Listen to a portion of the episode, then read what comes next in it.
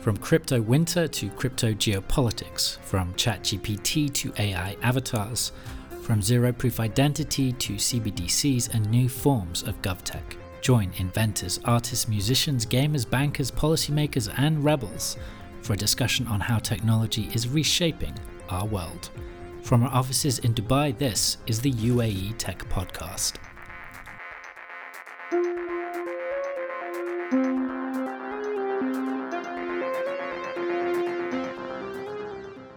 In Estonia. Like we are not great maybe at producing hardware, although there are actually a couple of good hardware startups as well and companies, but uh, we are mostly focused on software and efficiency. And uh, in Japan, uh, there is lots of craftsmanship and uh, people are really focused on making physical things and, and really making things perfect. But uh, at the same time, maybe this understanding about the software is a little bit uh, different. So um, in, in Japanese, there's a word called like monotsukuri, so meaning like making things. And the thing is that you can make a physical thing only once, and then um, to change it, uh, you have to make a new thing.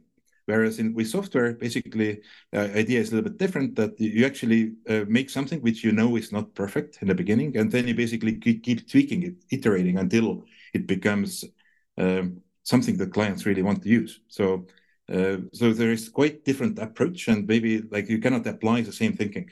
Originally from Estonia, but a long-term resident of Japan and a Japanese speaker, Raul Allikivi has successfully negotiated the regulatory climate in Tokyo to launch Giga. Giga is focused on providing services to underserved foreign nationals who've trouble opening a bank account, as well as gig economy workers who might be making relatively small and short term deposits. Inspired by European open banking, Raul looks to a time when our bank accounts travel with us, no matter where in the world we happen to be, with local or nation state banking as a bureaucratic nuisance from the past. So, what exactly are the parallels between Japan and the UAE? And can we get cartoon characters on checkbooks here in Dubai anytime soon?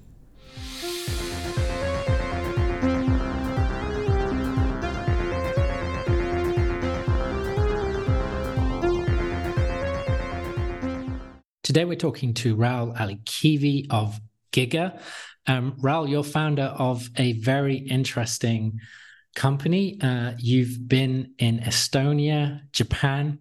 Now you're looking towards the UAE. Could you quickly tell us a little bit about yourself and also a little bit about Giga? Yeah, so I'm originally from Estonia, but I did come to Japan first time already 22 years ago. And um, I came here as an exchange student, but uh, ended up staying for uh, longer because uh, I mean Japan is a great country to be and study at, and I ended up doing my master's also at the Japanese university. I did go back to Estonia after that, worked for government uh, for more than five years, but uh, yeah, with Japan it's very often that uh, you you get connected, you give your finger, but and then it takes all of your hand, and then it takes all of you. So I basically returned to Japan about 10 years ago as an entrepreneur. And yeah, so I've been building a couple of businesses, um, being freelance um, market entry consultant, and yeah, done, done quite many different things in this country. But yeah, with Giga, uh, when I first came to Japan 22 years ago, uh, my experience uh, coming from Estonia and thinking about banking is that um, in Estonia we already had internet banking uh, in early 2000s we already everybody was using debit cards. And i came to japan. My university told me hey like uh, please go to this bank branch uh, next to the university and open an account there. And i was given i did that. I, and i was given a paper bank book with some cartoon characters uh, on its uh, cover and a cash card.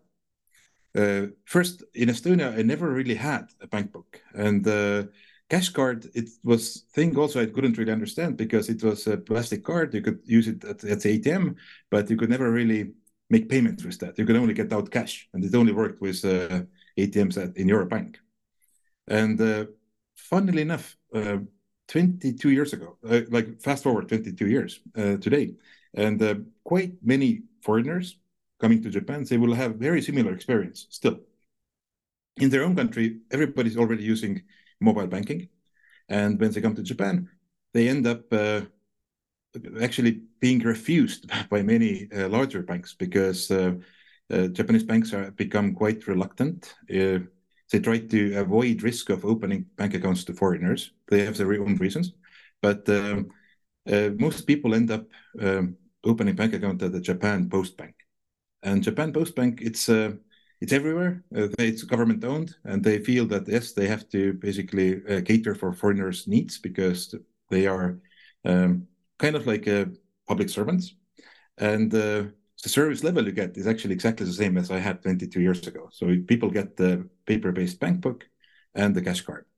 Uh, yes, there is also internet banking available if you fill in some paper documents and uh, apply for it. Maybe you get uh, get access after a month. It's only in Japanese. And uh, yeah, similar application you have to go through to get uh, a debit card. Uh, but credit card, this is still quite difficult to access in Japan as a, if, if you're a foreigner. So even for me, I'm still using credit cards from Estonia. Every time I'm like buying something uh, uh, with those cards in Japan, I'm actually spending three four percent more uh, because of uh, currency currency rate uh, fees, and actually I need to send money back to cover for some uh, cost. So so actually it's not that uh, great to be a foreigner in Japan because uh, crossing after crossing the border in your own country you might be well banked, but uh, in Japan you will not be underbanked, but you will be uh, you will not be unbanked, but you will become underbanked quite uh, immediately, and um, it's quite difficult to get a house loan if you're a foreigner. You have to actually become a permanent resident, which takes which takes time. So uh, with Giga during COVID, basically I was started to think about like things what I'm actually missing by myself in Japan and um, what have been basically uh, irritating me for for many years. And uh, looking around, we could see that okay, this problem that foreigner have in Japan that's not really unique. It's uh, similar in many countries. Uh, when you cross the border, you actually lose trust that you have maybe built in your own country or a country you lived in for longer. Uh, and uh, there are solutions, and solutions are not uh, given by um, traditional banks, but usually fintechs. And we started looking around, okay, can we actually do this in Japan? Um, and yes, we were able to basically find um, that uh, in Japan there are some new regulations that have been not properly utilized before. And uh, just learning from European and the American examples, we were able to uh, think about the ways how we can kind of regulations, maybe use them in a way that originally wasn't the intention of the regulator. And uh, and yeah, today basically we are licensed uh, in Japan, and um, we are already providing the service. And already a couple of first months, we've been actually onboarding the first customers with our uh, not full service yet, but with MVP. So we are opening. We are not the bank, but uh, we are opening bank accounts uh, to people and uh, basically enabling them to access. Um, financial services in Japan. Wow, it's a great story. And it's also surprising. You know, Japan is always associated with being such a high tech, ahead of the curve market. And to learn about the banking system there is something I haven't heard before. I mean, the bank books with cartoon characters on do sound pretty cool. But other than that, it sounds very surprising. What is also surprising is the quick traction you've received. So I know that you guys recently won the Dubai Challenge at Stockholm FinTech Week, and you've also already won a, a number of awards for your work in Japan. So you've explained to us the general pain points for expats trying to open a bank account in Japan. But if we zoom out, what is the wider ecosystem like? What is it like for startups? What it is what is it like for gig economy workers? What are some of the you know wider pain points in japanese society for access to banking credit and, you know the kind of equivalent digital systems that of course estonia pioneered and are rapidly emerging in you know cities all over the world yeah i mean i mean every country has their own challenges and um, and japan in a way actually it is technologically very advanced so 22 years ago when i came first time so um, phone that I had at that time. It was a flip phone, but uh, I was able to watch TV from my phone. It was before smartphones. Wow, uh, so Japan, priorities. Yeah, that's that's a big one. But uh, at the same time, uh, like what I'm always feeling is that in Estonia, like we are not great maybe at producing hardware, although there are actually a couple of good hardware startups as well and companies, but uh, we are mostly focused on software and efficiency. And uh, in Japan, uh, there is lots of craftsmanship, and uh, people are really focused on making physical things and, and really making things perfect. But uh, at the same time, maybe this understanding about the software is a little bit uh, different. So um, in, in Japanese, there's a word called like monotsukuri, so meaning like making things. And the thing is that you can make a physical thing only once, and then um, to change it, uh, you have to make a new thing. Whereas in with software, basically, uh, idea is a little bit different. That you actually uh, make something which you know is not perfect in the beginning, and then you basically keep, tweaking it, iterating until it becomes um, something that clients really want to use. So uh, so there is quite different approach, and maybe like you cannot apply the same thinking. So Raul, could you tell us a bit more about the macro situation in Japan? In particular, some of the cultural attitudes, but also some of the wider pain points in accessing the banking system, not just for expats, but for the population at large, in particular, startups and SMEs. Yeah, I think in Japan, Japanese banks are really good at serving um, affluent middle class. So if you work for a large Japanese company, uh, you will be served quite well. And um, overall, uh, Japanese banks are not really making much money out of uh, retail banking, but um, they do uh, try to get capture different life events. So like people actually buying a house, people like uh, like big, bigger spending items, and that's where banks make money. Uh, when it comes to retail banking, then it's still very much brick and mortar, and uh, the cost structure doesn't really support um, like the like profitability for the banks, and um, they also quite uh, how to say like uh, there is I mean Japanese population itself is uh, rapidly uh, aging. we have um, projections, demographic projections, which are like it's not. I mean that's a reality. That's what will happen is that by 2030 there will be more than 6 million people uh, in the labor force compared with 2020. Uh, and the uh, only way for Japan to basically cover for that would be to um, either dramatically increase productivity, maybe have more things to be done by robots, or uh, actually accept more foreign, foreigners to the country. And the Japanese government has understood that quite uh, quite well.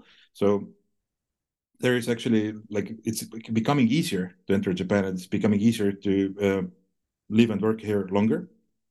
Also, Japan is becoming uh, more uh, understanding about kind of maybe not so traditional ways of working. So there is um, uh, people are, like elderly people they actually work longer. Uh, also, women are increasingly uh, like coming back to the labor market. Traditionally basically after getting married, women after first kid was born stayed home as a like housewives, but uh, this is also changing nowadays.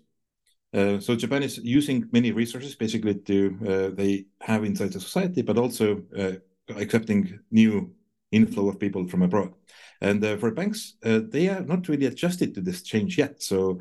Um, for example, when you apply for a loan or when you apply for even for a credit card, if you work for a large company, they are like basically what banks are looking is that okay, like you worked for okay this known company for many years and you have a good salary. Okay, we really trust you, and that person would have access to all the financial services they would ever imagine. Whereas uh, when you run your own business or you work part time or you work freelance, or if you are a foreigner who is uh, not really trustworthy anyway because they will leave Japan at one point, uh, then it would be very difficult to uh, access um, anything else but very basic uh, service in, in Japan in terms of financial services. But at the same time, um, Japanese government has been uh, looking very much what's going on in, in the world. So um, regulation has been improved. Uh, and uh, there have been already a couple of uh, fintech companies, waves, fintech startups. So like first fintech startups in Japan maybe got started about 10 years ago. They are now, some of them are now actually already quite big and successful. Uh, and right now we are seeing like second or third wave of uh, fintech companies. And uh, and Giga is basically one of one of the companies who are potentially will be one of the first challenger banks or neobanks in Japan. I mean, technically, uh, what we are, we are we are not, we are not the bank, but we do provide access to banking services, and uh, some other companies are like are targeting maybe a little bit different uh, uh, segment of uh, potential customers, but they will be, let's say, offering a prepaid credit card or prepaid like prepaid payment card with um, budgeting functionality or something else. So um, right now, when you think about like fintech in general in Japan, maybe you have like 100, maybe 200 fintech startups, uh, but we have 126 million people in this country. Uh, whereas, uh, for example, in the UK, I think there are maybe more than 5,000 fintech companies, and population is just half of what Japan has. So you can just imagine that uh, the opportunity in Japan is actually quite uh, quite big going forward. That's interesting. It sounds like there is a correlation to some extent with the market in the UAE. Now, in the UAE, there have, I'd say a decade ago, it was difficult to open a business bank account in particular if you're a foreign entrepreneur or business coming into Dubai. Now, there's been a lot of really good work in that space. There's payment solutions that increasingly cover a wide sector of the you know personal banking market. Um, there are increasingly payment solutions which can also apply to kind of micro enterprises or very small startups or, or, or, merchant companies that are selling you know things that are very kind of you know 10 20 dollars regularly. Um, so that has changed but there still remains some kind of holes in the market. And traditionally this is also a conservative um, banking ecosystem where you know residency is often required to open a bank account. Um, certain amounts of deposits are required. Uh, checks are still widely used, but uh, alongside that, there are also a lot of new entrants, a lot of new fintech companies and neobanks that are really attacking different sides of the market. So I know in Japan, you guys have talked a lot about the gig economy. And there's also a big question about trying to give access to banking to gig economy workers here in Dubai. I'm not sure if you're aware, but you know, musicians and artists from all over the world come to Dubai regularly um, for all sorts of events. Often they might not be staying here for a long time. It might be kind of a six month to nine month to 10 month residency and it can be frustrating for them to not have access to services. Sometimes, you know, they end up sticking around a, a lot more, but it, it, has been difficult at times for, particularly in the creative industries, those kind of individuals to open a, a bank account, be it for a business or a consumer. And then, of course, there's things like a small five percent corporate tax coming here in the UAE, which adds another layer of complexity that wasn't there before.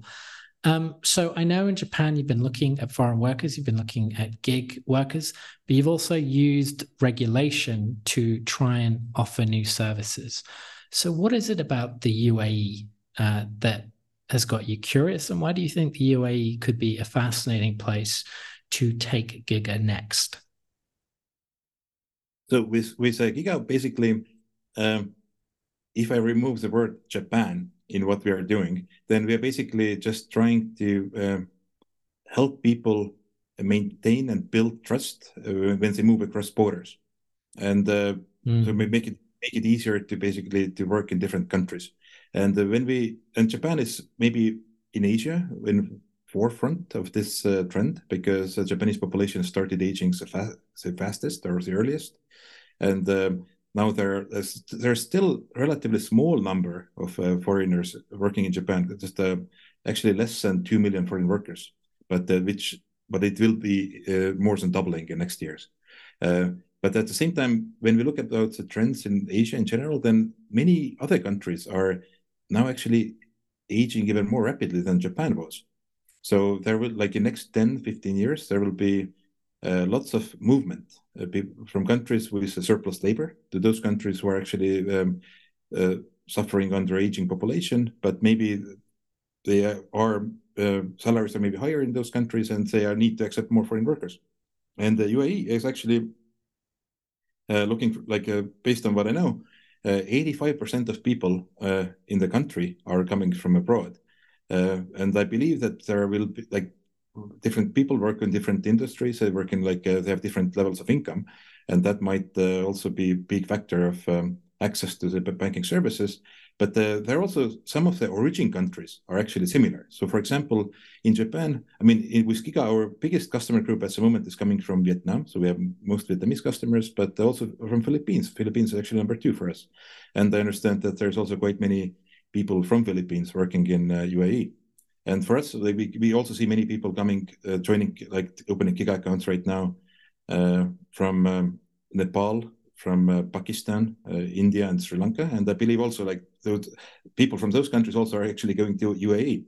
So uh, we serve those people in Japan, what I believe is that uh, we can actually follow them and follow their countrymen to UAE as well, and hopefully make their life easier in UAE also. So we, we I still need to learn more about the actual situation in UAE, but uh, so if I look at the kind of peak trends, like it, it kind of clearly indicates that there is also a very similar opportunity existing over there as well. Yeah, the massive amount of uh, Filipino workers here in the UAE, uh, almost all sectors of the economy, but particularly tourism and hospitality.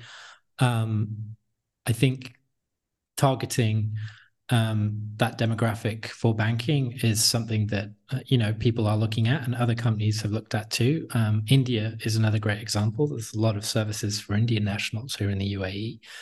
Um, what really is interesting, though, is that comment you made on helping people bank across borders. Now, I know this is something that is being looked at at the level of the G20 and at the level of the European Union. This idea of having a kind of banking passport that lets people have banks that work kind of seamlessly across borders rather than opening a, pa- account, a bank account for every single country you're in. Now, obviously, in Europe with a common market, it's kind of ridiculous for an Italian have to to have to open a French or a German bank account, particularly given how the extent to which the younger population move around. Um, but I haven't heard it on this scale. So when you talk about kind of cross-border banking, how does Giga aim to do that? Because obviously, you know, if you've opened a Giga account in Japan, and and by the way, uh, you know, another question is I want to ask you about the regulation, and how you actually did that. But if I open my Giga account in Japan, presumably I'd still have to come to UAE and, and open a separate account. Is that what you're talking about? What would the onboarding process look like? So basically, I'm trying to pick your brains on this point about having a bank that works across borders and is digital. How would that work? Yeah, you're very correct that uh, my inspiration is also coming from Europe because being from European Union, I, have seen this thing can actually work. Uh, although even in Europe, it's still not really, it's far from perfect. But uh, basically, you can um, you can you you don't really need to have um, your salary account from from that country where you are working at. Because like the fees will be actually quite similar. But uh, but yeah, in Asia that is completely different. Each country actually has its own ecosystem, and um, uh, and for us, like it, it, it, will be a massive challenge actually to uh, make it work. And but the way how we are seeing it can could be done is basically first following our customers back to the origin countries because especially in Japan, they the policy has been that the people that Japan attracts people, but the people also go back to their own country and maybe uh, after spending some time in Japan, after going back home, I mean, they do have savings from working in Japan, but they would need to, uh, but they would not be able to get any local bank loans because they are still relatively new in their own country after like being away maybe three to five years. So what we would need is actually have similar banking relationships, and uh, we have to be present uh, in those origin countries uh, first, and then we will be able to like how I usually describe the vision is that uh, it's it would be kind of like Uber that you go to a different country. It's just uh, in Japan we would use um. Like uh, we actually don't really. I mean, we are not the bank. We are actually partnering with a local bank, and so the, the back, bank in the background would switch from a Japanese bank to the local one. And of course, there will be massive challenge about uh, onboarding and regulation. But uh, if it's their home country, in that case, it will be easier for them to open the account. I love um, that. I love that. So it's basically like, you know, your mobile phone uh, will change to the locus local operator when you move country, but you'll still have your root provider. Equally, you know, when you travel to a different country, your Uber is still linked to your core account, but you can still call an Uber in a foreign country, uh, almost most places in the world, which I always thought was weird and, and kind of cool. The fact that you know you can just get get off at an airport, call an Uber, and not have to use the local currency or, or worry about how you're going to pay and, and get to location. So those are two really great you know, it's a good, great way of putting it, kind of like Uber, but for banks. And I get what you mean about that. Um, I guess there is a problem with it, and we're, we're getting to the end of our time here today. But I wanted to ask you a little bit about what was it like because you've moved very quickly. What was it like going through the regulatory system in Japan? You said you uh, you used some local laws in an innovative uh, innovative way to deliver new services. Can you tell us a little bit about what that journey was like, how you began explaining your idea to banks and decision makers, and how you managed to get that off the ground? Because I know in your space in fintech, that is one of the main challenges. Yeah, I mean, in Europe, uh, we've had the open banking for um, more than seven, eight years already. So there is some certain experience and like experience with different business models that can be um, used. Uh, but in Japan, Japan is it came a little bit later, and um, uh, also uh, the, if you're not really a bank, there until now there used to be only like one way to provide banking services, which was to become bank agency, basically to be represent a certain bank and resell their services. And this one was really accessible only for large companies because it needed quite a large investment upfront and quite a large compliance uh, team and the setup. So it was not really what a startup could potentially do. Uh, but at the same time, uh, in Japan, there was there were quite a number of uh, startups who were aggregating financial information across um, uh, bank accounts. And at first, they were doing it over uh, screen scraping. So people used to give their credentials to the company, and they logged in on behalf of the people and got the information from the bank accounts. But uh, at the same time, we use open banking, kind of uh, banks actually had to develop APIs, and uh, that Japanese regulator also asked Japanese banks to do. So uh, Japanese banks did develop APIs, but they did it not because they saw an opportunity, but because they were asked to or required to. And uh, not many, and regulation was also made to kind of make it legal for those aggregators to access Japanese uh, banks bank accounts over APIs and uh, on on their end users authorization. So what we did, we actually um, reinterpreted this uh, legislation in a sense that uh, what we have now is we have a partner bank in Japan, and we are accessing the bank account over APIs. Uh, and we are not representing the bank, but we are representing the end user. So they authorize us to access uh, the bank. And uh, also, we are also recognized by the bank as a middleman to deliver um, a bank account opening information to the bank. So this is quite unique uh, setup, which uh, actually now we are the only uh, company in Japan using it at the moment.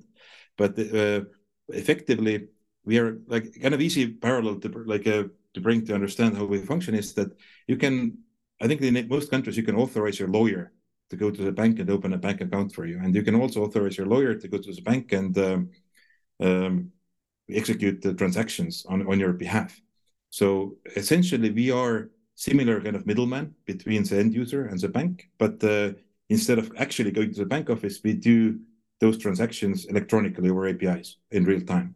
So um, it's a yeah, I think it's a little bit unusual setup, uh, and uh, I believe that once uh, we prove uh, successful, there will be many companies following uh, what we have been doing because this is really solving a, big problem or also like opening up many more opportunities. And uh, for us also, I mean, like we, we were when one year ago when we basically went around and we were talking to different banks and proposing, okay, like why don't we do it this way? Most people didn't really believe it can be done. Uh, what we did, we, we had a partner bank. Uh, it's Tokyo Kiraboshi Financial Group, regional bank in Tokyo, and um, their uh, subsidiary UI Bank, which is digital bank. Uh, we took actually decision makers from those companies to a study trip to Europe. So we took them to the UK, visited some um, of the neobanks over there, visit, visited Wise with Estonian roots in, in, in, London. Then we went to Denmark, we went to Estonia and even Finland, uh, basically to show like what's been possible in Europe. And uh, and yeah, uh, well enough, like after going back to Japan, we actually started the meet like daily meetings with our partner bank and uh, pushing forward towards the uh, agreement and towards the launch. So, so, so I think in, in Japan in general there is um, quite a lot of interest in um, doing new things. Of course, it, it comes with challenges because uh, especially when you're doing something like like if you're the first doing something, then you will be under more um, attention and scrutiny on, from behalf of the bank, but also from the regulator. And um, there's also always like this different clash of cultures that uh, maybe conservative and traditional banks have, and what uh, you would uh, have as a uh, young and kind of scrappy startup. But but yeah, so basically the biggest challenge has not been actually regulation, but it's been basically communication and being able to make to understand each other. So I think it's especially for Japan, it's uh, it's uh, you have to be local to be able to make make this kind of things happen. So so what helps is that yeah, like I've been I've been here for like many years, speaks the language, and uh, I've had uh, very good colleagues in the team who actually have been able to uh, crack those uh, regulatory um, challenges. I was going to ask. You very likely speak Japanese, and yeah, it's true you do. I guess that definitely helps. Um, Raul, thank you so much for joining the UAE Tech podcast today and hope to see you and Giga in the UAE at some point in the future.